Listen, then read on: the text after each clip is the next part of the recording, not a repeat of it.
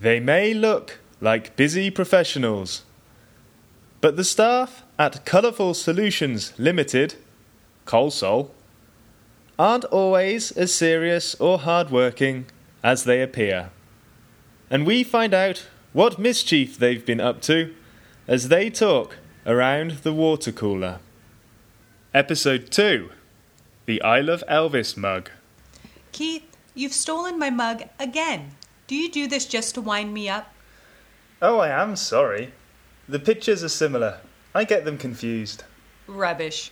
Your mug has got a picture of a woman whose clothes come off when you put hot water in it, and mine's got a lovely picture of a whale. Well, the lettering looks the same. It's easy to mix them up. Hmm. Well, it doesn't matter anymore. I have a new mug, so now if you nick one, I can just use the other. Ooh, what type of mug is it? It's an I Love Elvis mug. There's a picture of him, and it says, I love Elvis. And look, the lettering is completely different to yours, so even you can't get confused. Well, that is fancy. Shall I stick it in the cupboard with the others for you? Oh, thank you. You are kind.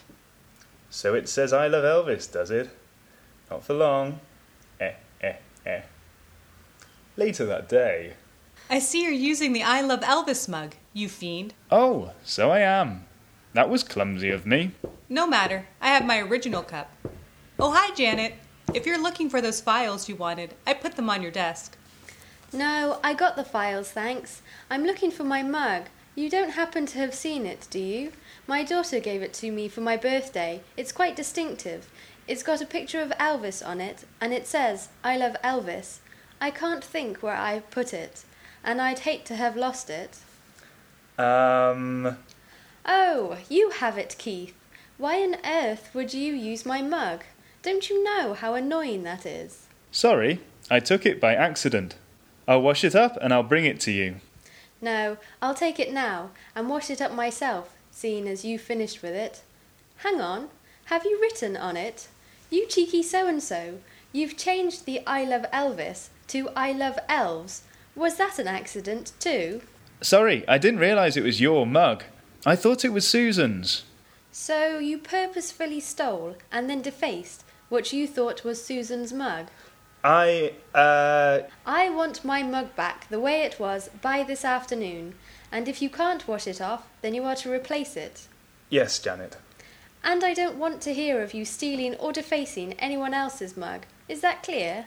Yes, Janet.